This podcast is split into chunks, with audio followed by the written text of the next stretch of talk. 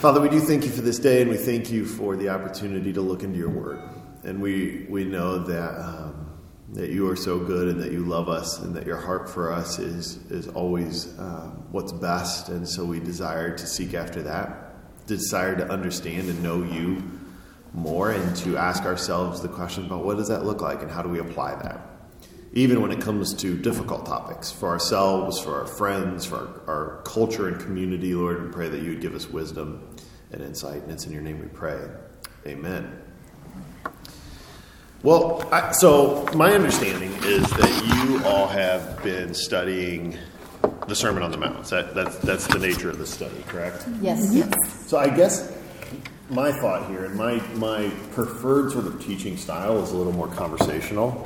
So my, my objective here is not to do like a 30 minute presentation on this passage or anything of that nature. I would love for this to be a conversation between us that I'm just a part of and and get your insights and input and thoughts on it and um, and share as as what I see and and yeah so and and ask questions and just have an open dialogue here. So, but as you have one of the things I always think about as it relates to Matthew 5 and 6 and, and thinking about the Sermon on the Mount is that we have to we have to interpret it or understand it in light of what Jesus is teaching us as a whole here. Why what are the major themes in the Sermon on the Mount that he's getting at from the outset? So as you have started this study, are there things that have stood out to you all that you that that highlight what Jesus is is going after here.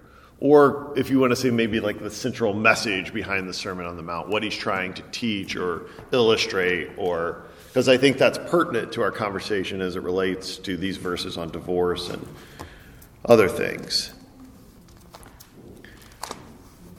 Anything that has stood out or, or seemed like a, a major theme in these verses to you? Not in these specific verses, Righteous living, but okay. how to, how to live righteously. Mm-hmm. And ca- countercultural. Yeah, counterculture. I think. Yeah. What do you mean by that? Just that what he's asking, the way he's asking us to live is different than what the world says to do. Okay. Yeah. I think that is one of the the central themes. So I would almost I would almost define it as it's almost like Jesus is, is countering kingdom life or the kingdom of God or the life that he desires for us versus the reality of what they're experiencing. So, a lot of times, as you guys read through this, you'll hear him say phrases like, You've heard it said, or this is the way it is. Here's how things are. But, but I'm going to tell you something different. Even, I think that gets highlighted here in these verses. Like, you've you've heard, and this is kind of how it is, and these are the things, but let me, let me paint an alternative or a desired picture that is a reflection of God's design and his purpose and how the things are going to be. So he's really going after kind of the heart of the matter. So he'll expose things that are the action or the habit, but he'll say, but what I'm after is is the heart. He does that with um, like murder and hate. I don't know if you've gotten, I can't remember where that, but he talks about like, you know, we all know don't kill anybody. See, but if you're hating somebody in your heart, that's, that's the issue. We got to deal with that. We have to address that. In, in kingdom life, we want to start there. Um, and so he, he comes at a, a difficult topic, but it was an extremely relevant topic in the day and age that, that um, in first century Jewish life. Um, so, verse 31 and 32, it says, It was also said, Whoever divorces his wife, let him give her a certificate of divorce. But I say to you that everyone who divorces his wife, except on the ground of sexual immorality, makes her commit adultery, and whoever marries a divorced woman commits adultery. So let's take a few minutes to unpack that a little bit. What, what, what do you guys see? When when you look at this. Um, can I just ask you, is anyone in here divorced in your history? Because we can't talk about these things. But I've been married years ago. Yeah. Okay. We married to my husband. Yeah, these are real. I mean, most of us have had divorce affect us in our family, personally. I mean, we can't talk about these things like it's an abstract idea and doesn't affect our daily lives and our relationships and all of that sort of thing. These are these are real topics and real people. So we have to be really careful that we don't separate and sort of like approach this stuff like uh, this philosophical and and and and separate it from real people and real experiences and real situations. And so. Um, and, and, and whether that's been an immediate impact to us or to people that we love um, and around us. And so I think it's important to approach that with that understanding. But what do you guys see as here in the text? What is Jesus saying in, in your first glance? It's okay to get divorced, mm-hmm. but only on the grounds of sexual immorality. Yeah. And that's it. What does that mean, though, sexual immorality? That's a good question. Yeah. the word, the Greek word there is is porneia, which is where we get our word like pornography. Oh, okay. Um, and so the oh. the yeah, so that's the word that's translated sexual immorality, and it would mean essentially. So this is good because this gets us in. We have to talk about this in terms of what God's design and intention in marriage was. So God's design and intention is, is a covenant relationship where the two shall become one flesh. It goes all the way back to Genesis. Um, and, and sexual immorality or porneia in all its forms devastates that. It, it, it breaks that union. Um, this is meant to be a, a uh, there's an exclusivity to what God has created in marriage between a man and a wife. When, when that exclusivity is disrupted or broken, then what Jesus is telling us here, then, then that has created such a, a devastation to what God has created, what God has intended, that that person then is, is able to get a divorce and to remarry. But what's important for us to understand is Jesus is speaking into a culture where divorce was rampant. So he's, he's talking to Jewish followers, and there are all sorts of. Um, so it, the Torah in the Old Testament gives parameters, like Moses gave the people a instructions about divorce and about how it should happen there's a, a book, an Old Testament, not it's not an Old Testament book, but almost like a commentary on the Old Testament from ancient Jewish rabbis and that sort of thing that that called the Mishnah, and that would was almost like a commentary, their interpretation of what was in the Torah or the first five books of the Bible and how to apply that. And so, on the one hand, there were people who had a very um, conservative view of, of it. And it was like, well, no, it's really exclusive towards situations that sexual immorality is involved. And, and, um, and so that would be the only legitimate reason for divorce. Other rabbis really translated it far more liberally and said, uh, like literally, I think there's a quote somewhere in the Mishnah that talks about if she bakes a bad dish that would be grounds for divorce. Or another rabbi, yeah, yeah, who who basically said something to the effect of, if you find someone more fair, um, you know, that would be grounds for divorce.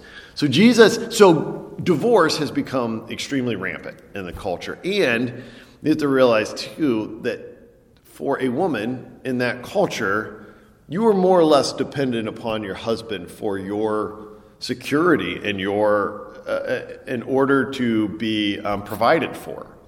Um, that was how women survived at the time, and so divorce is rampant. In order for a woman to survive, her really only option most of the time was then to go get remarried in order to have somebody meet her needs or to move back in with her family, which would have been more rare at the time. So Jesus is addressing a specific issue in a specific time, and he's saying, that's not, that's not the kingdom purpose. The kingdom purpose in this is this is a covenant relationship, um, sacred. Like God designed this from the very outset of creation. And so for us to break that which God has put together for reasons that like somebody cooked a bad dish or you found somebody that you think is more attractive, you're missing on what God's design and, and purpose and intention. If you have flip over to Ephesians chapter 5. So that's going to be in the, where you are in Matthew, you're going to go towards the end of the Bible, kind of in the middle. About, yeah. So you get into that section, 1st and 2nd Corinthians, then Galatians, Ephesians, and it goes Philippians, Colossians. I always remember it. Go eat popcorn. Popcorn. Yeah. Galatians, Ephesians, Philippians, Colossians. Paul is going to actually say something here that I think speaks to God's intention and purpose and design. Ephesians, did I say Philippians? It's Ephesians. I can't remember. It's Ephesians chapter 5. Ephesians. Ephesians what? You just overcome by all the beauty in the room. That's right. There's a verse for that too. Kate. Ephesians chapter 5. Paul is talking here about the husband and wife relationship, and this is actually somewhat of a this is a conversation for another day because this is um, uh, a passage that uses the word about wives submit to your husbands, um, and I would argue has been misinterpreted. And, and actually, the passage starts with a phrase that says, submit to one another out of reverence for Christ. So it starts at a platform that begins with mutual submission, respect. Then it talks about wives submit to your husband, husbands love your wives as Christ loved the church. Do you really have to break people that have used this as a a uh, argument for men dominating women are misapplying what Paul is saying here um, and misunderstanding it. Yeah. Anyways, that's a conversation for. But but Paul is is talking about the nature of the husband and wife relationship. Um, and then down at verse 31. It says, Therefore, a man shall leave his father and mother and hold fast to his wife, and the two shall become one flesh. So he's going he's to restate and verify what Christ has said, and also what was said back from the very beginning in Genesis. And he says, This is a mystery profound, and I am saying here that it refers to Christ and the church. However, let each one of you love his wife as himself, and let the wife see that she respects her husband. So Paul is saying here that that God's desire and intention for our marriages is that there's something so profound about the kind of love that is to be experienced in the context of that relationship that it's that it is a almost like an evangelistic aspect to it that people can see a really good Christian marriage and say there's something there that points to something greater. And that something greater is the way that God loves us. Like, when we're doing this right, the, the, you know, his design and his purpose is that there's something here that is so powerful and, and perhaps uncommon, not, not the norm, that people would look at that and say, There's something there that I want. What is that? Well, let me tell you about how God loves you. Also, God, when he's talking about his relationship to us, which is also evident here in Ephesians 5, is going to use the illustration of Christ and his church. Is going to use the illustration of, of a husband and a wife relationship. He'll talk about the church as his bride. You and I. Yeah. It's interesting that you say that. Um, how a good Christian marriage, people notice it. Mm-hmm. You know, and it happened with my husband and I last week when we were looking, we were building a house and we were looking for, you know, stone. Yeah. And at the end, the, the lady says to us, wow, it's so refreshing to see you two are so, like, nice to each other. And, Yeah. you know, just they, she gave us a really nice compliment. Because the couple before you, they were like, oh, how could you be married to that woman? She was so mean, you know. Right, and, right. And my husband said, well, because my husband he has a very strong faith life and he's a Christian man, and he he said it was God, and you know, Yeah. he was talking to her about Jesus and God. And, That's a that's a perfect example. listening, and then and then we caught the attention of the other people, and they were all just listening. And it's like kind of neat, you know. Yeah. And what they saw, what started that conversation was Yes. two people treating each other kindly, With speaking. respect, yeah. Talking nicely to each other, Right. Compared to, you know, the Right. people that were there. So- Right. But you're right, people do notice. And then my husband and I were talking about it on the way home, about how people notice love for, you know, when you love each other and how it's, you know, like, you could just tell Right. that it's God. That's unique. It's God's God's present It's in that. present, Yeah. I love the way uh, Ephesians describes that. I use that almost every wedding that I officiate. I'm like, uh, you know, understand that when you're doing this right and you're doing this well, there's something so powerful in it that other people are going to see it and it's going to point them to Jesus. Yes. Like that's that's a cool thing. Um, so so what Jesus is getting after here is instructing us that in the nature of a covenant relationship, which marriage is, it's defined that way in the Old Testament, it's reiterated in the New Testament. When we when we break that covenant lightly, then we're, we're harming that which God has intended. We're living according to this world instead of according to his kingdom values.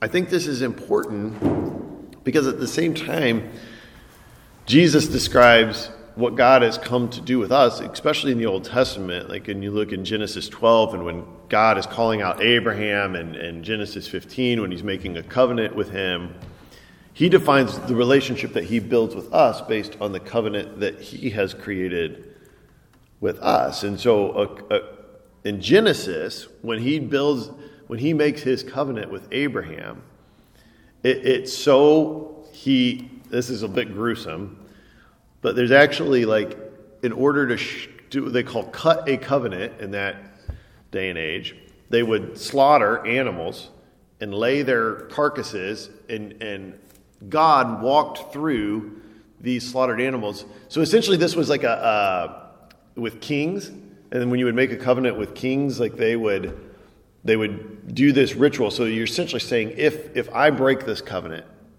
may may it be to me as it was to these animals. Like that was the the degree to which they went in order to express their commitment and vow. That's not how a wedding went. I'm just saying that's the nature of a covenant. Really, the weddings would have been a whole different affair. That was, yeah. Right, yeah. Everybody, brace yourself. Um, so Jesus is wanting to address here this, this culture, and I think in many ways here he's putting a lot of emphasis. Again, we're living in there's a very patriarchal culture because he's speaking in many ways to men here and saying, if you have it in your mind to dismiss your wife for some easy reason, you're missing the point of what marriage is, and you're missing the point of what we've designed. Because he even says here, if you notice, he says, But I say to everyone who divorces his wife except on the grounds of sexual immorality, he says, it makes her commit adultery.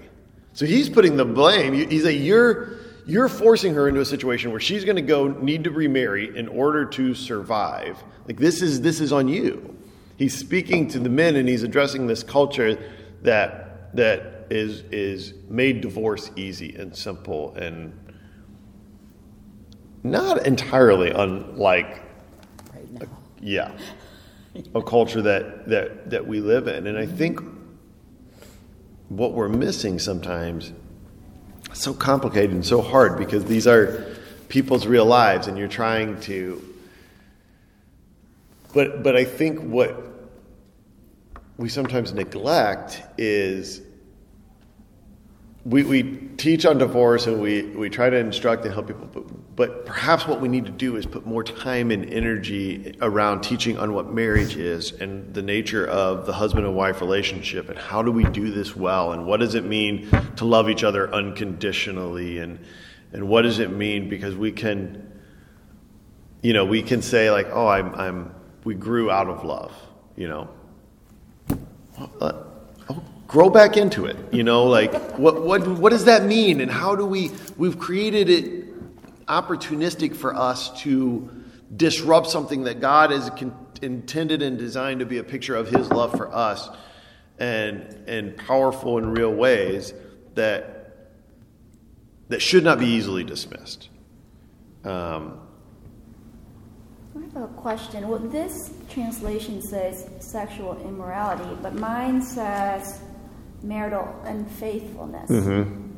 So when I read it, I just think unfaithfulness. So that's the only reason that's valid to get divorced. Mm-hmm. So if, for example, if I divorce my husband because he's annoying, right. Hypothetically, this is all hypothetical. Yeah. Right. if I go and remarry somebody, then I have committed adultery. That that That's- that that's yeah. I, I think what the implication of the text is is when we divorce out of reasons other than so this is interesting because we're talking about divorce but we're also talking about remarriage. When when we get divorced for re- reasons other than whatever qualifies as porneia, which is sexual immorality, marital anything that's outside of sex in the marriage relationship, I think qualifies as, as sexual immorality. Um, and and so what what if we were to divorce someone because they're annoying, then we have broken that covenant. We enter into a relationship. What God is telling us, or Jesus is instructing us here, is saying you, you you've given up on something that has not yet, and so you have entered into a new relationship now, and that is unfaithful. Now, that being said, I think that somebody that's in a second marriage, and maybe their first marriage didn't end because of infidelity, they, they're not living in an ongoing adulterous relationship. The marriage at its outset, there would be reason to confess and say, okay, God, like I, this, my first marriage didn't end for reasons that, and maybe there was opportunity to, to um, restore that or, or to heal that. And we can confess that and we can give that over to God. But, but I don't think Scripture's teaching us, hey, you should, you should actually end this second marriage and go back and try to restore things with your first marriage. I think the instruction would be do marriage as well as you can now in your second marriage, understanding what you now understand. Um, does that make sense? Does, but I mean, let's say if I was single and I meet somebody that's divorced, mm-hmm. do I say, okay, how did it end? Say, well, we just didn't get along, so I shouldn't pursue this person because that would make him commit adultery. I think that in a situation like that, I think what Jesus is instructing us is that the loving thing to do for that person would be to say to him, like, you are a great person, and I'm sorry your first marriage didn't end well, but I don't feel like I could enter into a relationship faithfully with you.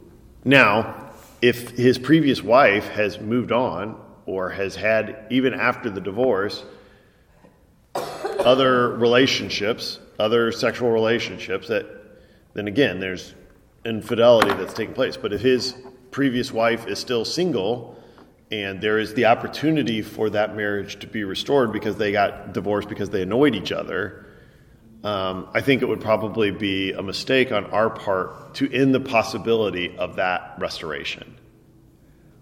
Which is a hard, it's hard, guys. This is not um, easy for us to to do, but the, the sacredness of what God has created in marriage is so important that protecting that is is at the highest value. How do we restore that? Now, I would also argue that we see other places in Scripture um, that that in in First Corinthians, I think chapter seven, it's talking about. It's really using a situation which was new at the time, where it was talking about relationships between a husband and a wife where one was a Christian and one was not a Christian, because that was new. Where a situation where somebody, there were two, a Jewish couple, and now one has come to hear the message of Jesus and believes in Jesus, and the other one is still continuing in their, you know, doesn't believe that he's the Messiah. How to handle situations of like abandonment and that sort of thing, where they go, I don't, I don't want to be a part of this anymore. Paul is going to speak towards that. Um, I think when we talk about situations of abuse, um, that it, it, we're not arguing that a wife should stay in an abusive relationship. Even though it says on here only in the case of marital unfaithfulness. Yeah. So, from a pastoral perspective, first of all, if there's an abusive relationship, the first priority is to get people in a protective situation. You're not, we don't want to put them. So we're not going to say to um, a man or a woman that comes in and say, "Hey, my spouse is abusing me." A lot of the times it's it's the woman who is being abused, and say, "Well, you you know, Scripture says you need to go work that out. You need to go home and get this figured out." And we could be potentially recommending that she goes into a very dangerous situation. We would never do that.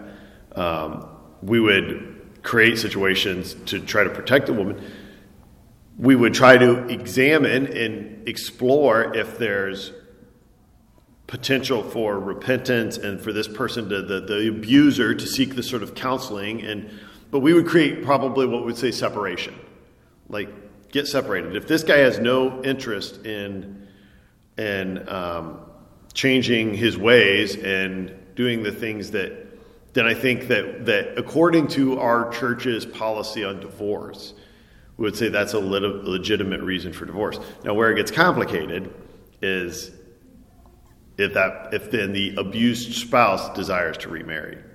This is where, though, I think in the second passage in Matthew 19, um, somewhere in here, it's talking about it's talking about Moses giving them the certificate of divorce and, and, and how God had created a law because of what they were doing at the time and how women were being abandoned. So he says, because of the hardness of heart, Moses allowed, you know, he created a system for people to, for divorce. Um, oh, is it? It's later on in this passage in Matthew 19 because he starts talking about singleness and let's flip over there real quick.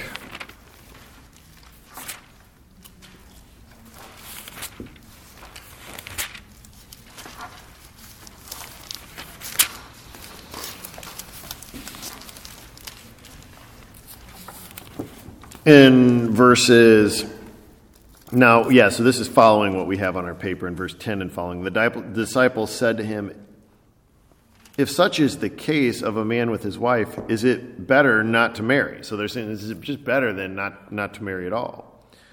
But he said to them, Not everyone can receive this saying, but only those to whom it is given.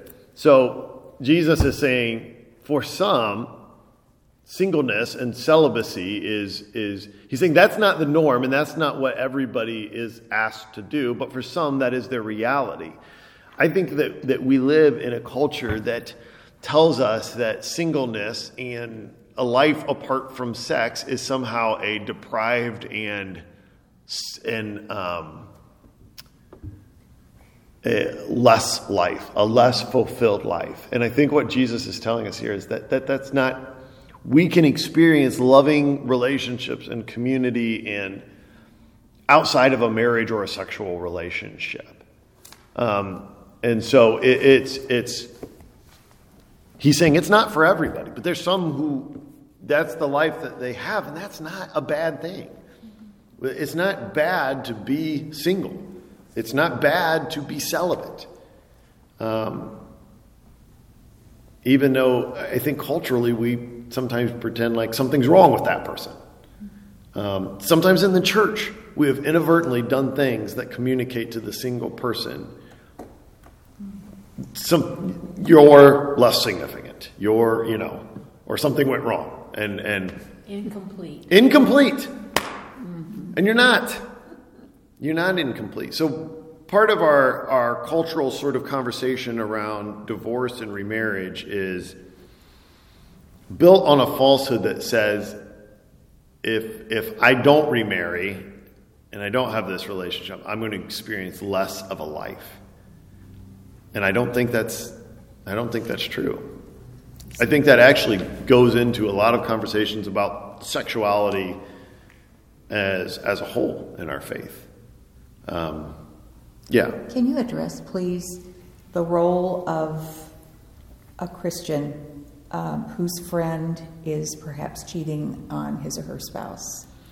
Uh, what's our? I think this question came up. What What is our role? Are we to? Um, one of the questions was, do we tell the person who's being betrayed? Um, and second of all, do we try to somehow steer that person or do we or in fact are we supposed to just back away from that person yeah, that's tough. Um, yeah that's why we invited yeah, you yeah. We tripped over this one last week. And I think that I do think it's it's very difficult to speak into situations like this because the every situation is different. Like I don't think Scripture gives us a clear like when you have a friend that's cheating on their spouse, here's what you should do. One of the questions I would ask at the outset is is your friend is the person who is cheating a follower of Jesus? Mm-hmm.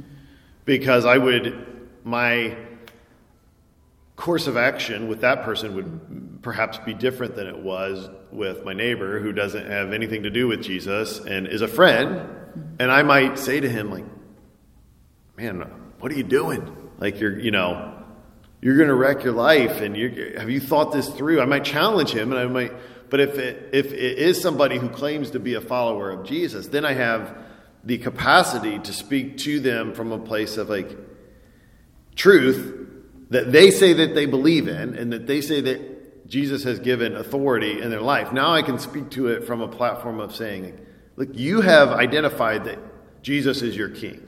So how can you reconcile making him your king and completely disregarding his command? Because that I can't. So there's a place for me to challenge that person differently than there is somebody who's has no faith in Jesus.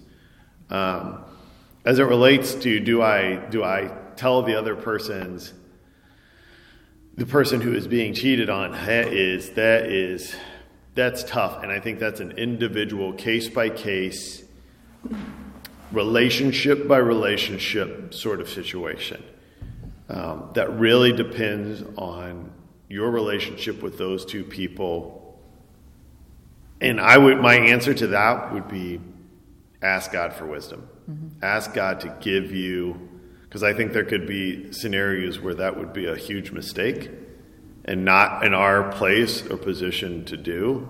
And I think there could be huge positions where there could be situations where God has placed you in a relationship with these two people. And, and I mean, um, if, if, if I found out that my best friend's wife was cheating on him, it would be it would be very difficult for me not to sit down with him and say, "Man, you need to know this." Because I love you, because I love her, because but that's a non-answer. Yeah. well, welcome.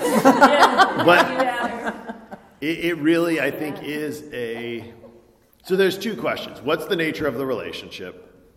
And is the person who is cheating claim to be a follower of Jesus? Because those would be two things I would ask myself in order to figure out how do I respond to this. Um, What about saying um, that if your friend is doing that, that you should just not be friends anymore? yeah, right. What about that part? So that's a good question. Um, there are passages in Scripture that talk about like dismissing the the unrepentant brother, like basically making them feel the weight of their so but again these are somewhat exclusive cases. This is a person that claims to be a follower of jesus. So if my if this person doesn't claim to be a follower of jesus then then i don't think it applies. I'm going to try to love that person as best as i can and say don't hey man you're you're messing up your life and i i would seriously consider making some new decisions because i think this doesn't end well for you but if the person is a follower of Jesus, and in uh, Matthew 18, we actually have some examples of how to address somebody or confront somebody. That's actually talking about a situation where there's been a, like a personal offense. Um, but you confront it on a one to one basis, and then you would take somebody with you to say, hey, again, man, I don't think you're seeing this right. And, you know, so maybe you and I would go and to this person and say, you you I think you're making a, a bad decision here. There are examples in the New Testament where if they just they're remaining unrepentant in their sin, where it say it says, you know, have nothing to do with that person. Again, I have seen that poorly applied in the history of of the church that I think has done more harm than good at times I've seen situations where I think a church has sort of become where they've made the story simple. And and so they've put all the blame on one person or on one spouse. And, and actually, there was a somewhat famous example of this. It's, it's typically referred to as church discipline. Like the church is saying, okay, you are living in unrepentant sin. You claim to be a follower of Jesus. You're living in unrepentant sin, and as such, we are going to formally designate that, that until you decide to repent of your sin, that you can't be a part of, of this community. Where I would separate that is what being a part of this community, saying we're not going to put you in a place of leadership. We're not going to put you in a place where you are uh, teaching scripture because you're ignoring scripture. Like there, there's a problem here that we can't we're not going to put you in a place where we're going to put you up on the platform and have you because you're there's a overt hypocrisy in your life and we are all sinners we are all hypocrites at one level or another but there's one area that you just say it's okay for me to be a hypocrite in, in this area and that's that's not okay. There's just like we want nothing to do with you.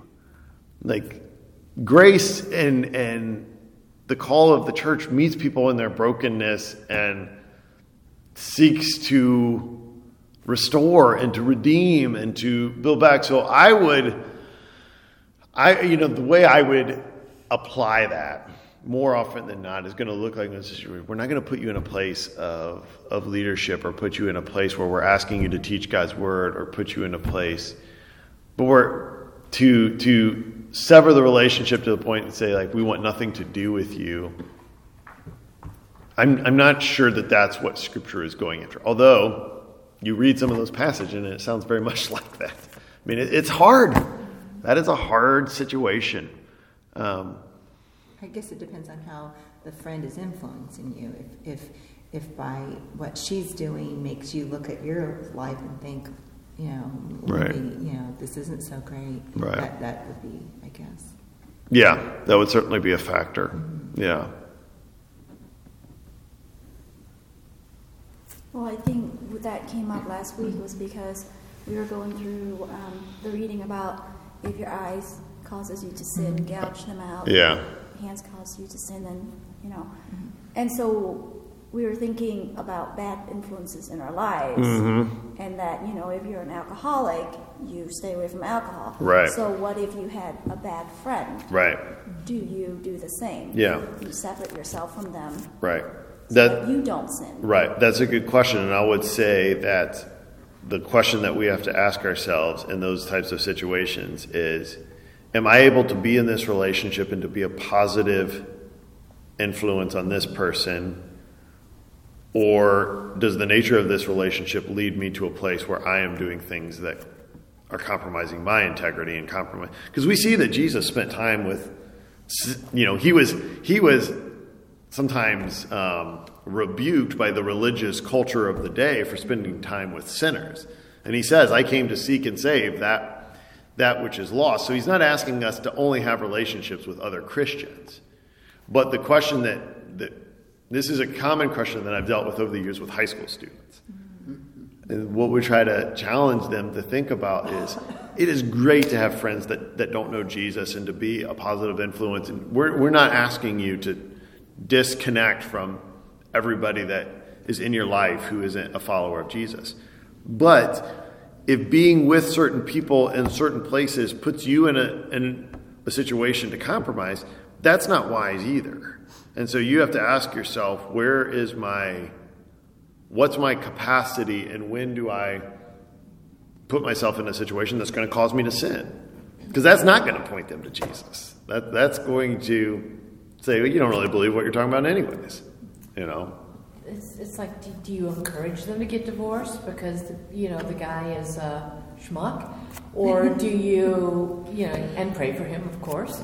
And uh, I think that that is kind of part of the problem is how do you stand beside them, but, you know, when, when the uh, land is so squishy, you know, underneath them, it's, uh, you you could see their brokenness and you could see their hurt. And but how far do you take that? Yeah.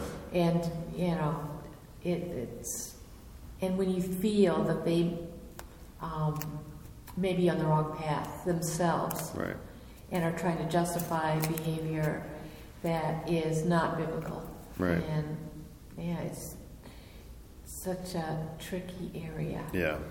Yeah. It, it, it is such a tricky area, and we have to really ask God for wisdom. And I know that sometimes sounds like a cop out, like when, you know, we feel like we don't know what we're talking about or whatever. But I, in my experience, it's, it's very true because in situations like abuse, I mean, it would be, it would be so counter gospel to say to a woman, like, well, no, scripture teaches you, you know, you need to go yeah. take it. Like that, there's nothing, you know, in, in the history of the church, there have been oh yeah Yeah. situations where that has been communicated, and that's sin and wrong. And, and, you know, we can talk about after the fact, you know, whether or not that person can remarry or not. And, and although it's, you know, in most of the examples that I find, a person of that nature who is an abuser that way, they they quickly move on and commit infidelity. So the the the qualifiers typically aren't there. Like where it's you know it's it's very rare to find this abusive man who then after the fact has remained faithful and waiting for his wife to come back. You know, um, I haven't come across that yet. But I suppose it could happen, and then that would be, you know, a conversation that we'd have to wrestle through and say, how do we apply this, and and that sort of thing. So, but as a church, what we look at and say, what are legitimate reasons for divorce? Would be infidelity or sexual immorality, or what- that passage calls porneia, abandonment from what we're talking about in uh, 1 Corinthians chapter 7, and then um, abuse or, or neglect kind of situations. And again, all of those are, are major violations of God's call to a husband or to a wife, to the covenant, to the vows that are, are spoken. I have another question that's kind of on the same subject, but Sure. a little bit going off a different direction. Yeah. What about marriage after being widowed? Yeah. Um, And then my question goes a little further, like, Mm-hmm. ever always growing up, you know, and my, when my grandfather died, my grandma was like, "I'm going to be, I'm going to, Jesus is going to be, you'll be with Jesus until I hold your hand again." Right. So what about people that end up with like two marriages where they love two people? Like when they get to heaven, like I don't know, I'm just like, who are they with then? And Yeah. So it's kind of, but Good- nobody really good knows. question. But I'd love Yeah. to hear your input. Yeah. They die, you're not married anymore. Yeah. So ma- marriage after death is is remarriage after death is totally a um, legitimate. You know, even the vows say, "Till death do us part." That I have made this covenant with you until until death. Um, one of us experienced that, and then and then I am free to to remarry again.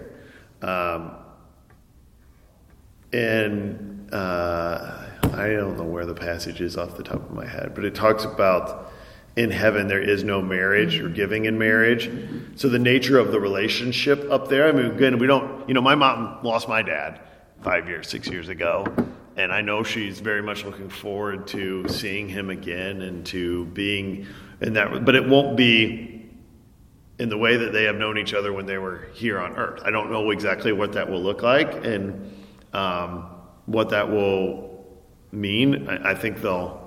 I think other place, places in Scripture seem to indicate that we'll be able to recognize each other and to, you know, understand that this was a person that was in my life here on earth was important to me, and and um, but it won't. Think, but I it there's going to be jealousy in heaven. I just, yeah. So like if, if if somebody has married, you know, multiple people because of death in their life, I think in heaven they're all going to love each other and they're all going to. But it's you know we all got the nature of the relationship is going to be focused on Jesus, and we're all going to be sharing in that together. So um, It's hard to it- comprehend It that. is. It is. Compre- it is difficult to comprehend, but yeah. I think that That's- was in the earlier part that we studied where In Mark, yeah. where Where the, the- Pharisees was trying to trip Jesus, Jesus up, up? and say, yeah, Okay. What if you married two people? You know, Right. Jesus like, So then, what about the, um, our kids? I mean, are we are our kids our children on earth, our children in heaven? Again, I think like I think there's places in scripture that talk about like the we will be able to recognize those relationships and to, to celebrate that. There'll be some familiarity with those, but the nature of the relationship I don't think will be like uh, And our parents, and the same thing, right? Right. Oh, I think you look Yeah. familiar. Yeah. You're my mom. Yeah, right. I know this is be very much like I love this person and I love, but I think in heaven the focus is going to be like, there's our King and we're worshiping Him and No and idea. yeah, like No it's idea. yeah, We have Can't no wrap our heads around. right. We all belong to Him. We don't Yeah. belong. So it's almost like a community of brothers and sisters in Christ worshiping Jesus. You know? And our husbands and our wives will be in there and our our kids and our parents and you know everybody that that identified with Jesus and and and came to trust him as their savior, we're going to be collectively doing that together. Is how I understand it. Forever? Forever.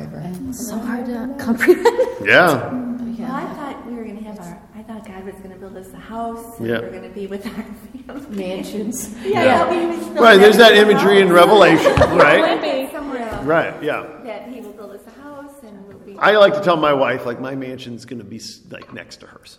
You know, like we're going to be like, eh, you know. Um, but but actually, the the imagery that that Revelation gives is almost more like a. Um, I it sounds like to me like like a massive dormitory. You know, is almost what it what it is the image that that That's a goal. Right. That's a Glorious. white Yeah. right yeah. beige. But it's hard to even know in that to what is figurative to help us understand it and what's like a literal depiction of how it's going to be. Yeah. It, we, we like to think more literally Yeah. than Right. uh, uh, fantasy. Right. Right. It's like, because it's going to be what God, whatever's best for you is what it's going to be. Yeah. And however you can worship God the best in Jesus is what it's going to be. Yeah. Perfect. I, I was thinking about Jesus came back with his glorified body, and they recognized him. Right. Yes. Not Yeah. at first, but eventually. Yes. Yeah. So Right. then I just Yeah, that's a good yeah reference. Are there any other questions that you might have that you might? I applaud you guys for taking on difficult. It's very easy to say, let's skip that section, you know? And I sometimes feel inclined to do so. Um, but our real life and real faith says, no, let's engage this and let's figure out what is this talking about and how do we apply this. I, I would say the takeaway would be Jesus is, is approaching something from the negative side of this. I think in other places, the, the takeaway is like, let's work really, really hard at our marriages. Let's live out the purpose and design behind it so that, and that takes two, and, and sometimes that's difficult when one is all about it and the other one isn't. That, that, that's, you know, um, but say that that's where I think we can grow as a church and grow and sort of evangelical expressions of Christianity is we have a tendency to when the divorce is happening look at it and sort of be judgmental and say well you know isn't that sad they didn't where we maybe need to spend more time really saying like hey let's talk about what does it mean to really love our husbands love our wives really really well? How do we do that? And how do we invest in each other as the church in doing that? And, I think, you know, this church, because we've been part of it for like 44 years, had offered like marriage retreats right. and seminars that were just unbelievably helpful. And um, to work at it and to really um, make it a priority and pray. Oh my goodness, pray for your spouse and pray for yourself to love your spouse the way God wants you to. And He answers that. Because I have seen marriages that I thought, there's no way this one's going the distance. you know, Yeah. they're just too different. They're just, and I've seen God turn hearts Yes. together and make a loving relationship. Um, Yeah. When when the people are willing. Yeah. That you're just like, no way. Yeah. yeah. right Like I've seen that too. it's Yeah. it, it's miraculous. I mean, don't It is ever. miracle.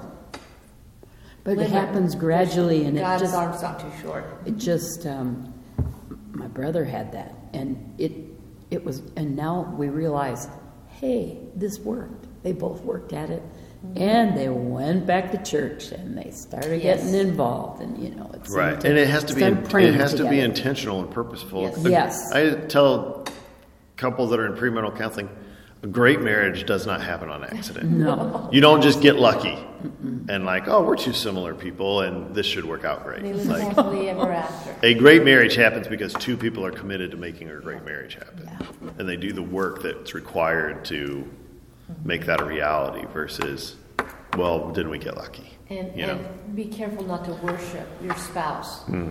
That is, you know, the counterfeit gods that, you know, you love your spouse, but don't worship them. yeah they're not your Because- savior No. No. And they will disappoint you, and I will disappoint him. And it's so, it's so, yeah, deliberate. Right, It's got to right. be, Lord, help me love my husband the way you want me to love him right every day. I remember one time um, Billy Graham's wife, her, I can't know her name, Ruth. Yes, somebody asked her the question because Billy Graham traveled a lot, you know, on his in preaching and doing the. And they asked her the question like, that had to be hard, like the whole time of his ministry. Did you ever consider divorce? She said, I never considered divorce. She is murder. Yes. Yes, a couple times. That I considered, but divorce, divorce, no, yeah. Yes, divorce, no. Yeah.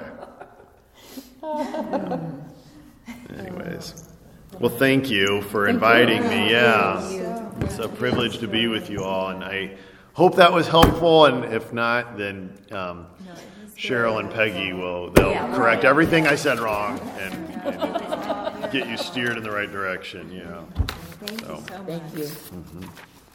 you guys enjoy your day. Yeah, we hope we didn't mess yours up too No, much. no. Okay, good. Love being here with you all. Good. See you next year. Yeah, thank you. Thank you. Take care.